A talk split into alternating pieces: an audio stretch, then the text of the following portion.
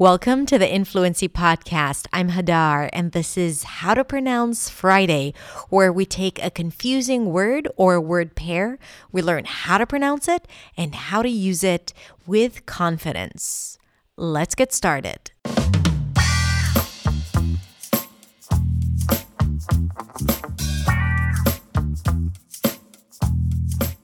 Today, we're going to talk about the pair 13 and 30.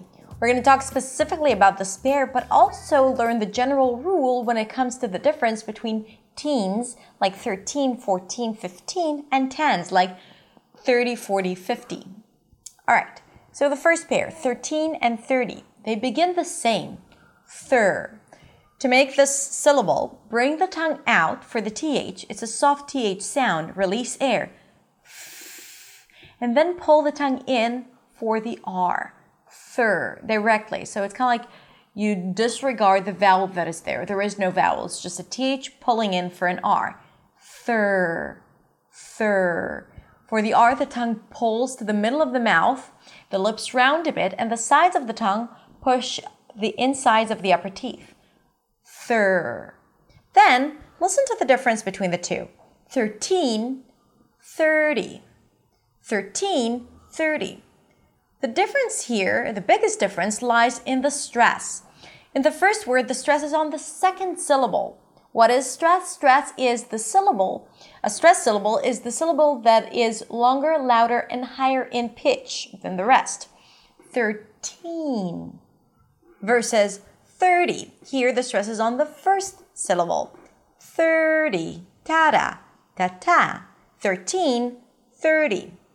Also, the stress affects the pronunciation of the T sound. Because in the first word, we have 13. It's a strong aspirated T because it's at the beginning of a stressed syllable. Versus 30, it's here it's a flap T, so it sounds like a D. 30, D. 13. And of course, there is the N at the end of the first word, of the teens. And that's very important to bring your tongue up to get to the N sound. All right, so it's not 13 and 30. Okay, then it sounds too similar. 13, 30. Same thing for 14, 40. Okay, 14 stressed, stresses on the second syllable and 40. 15, 50. 16, 60. 17, 70. All right? You can keep going with the rest of the numbers. And now, when you ask your $30 back, you won't get only 13 because you'll say it correctly.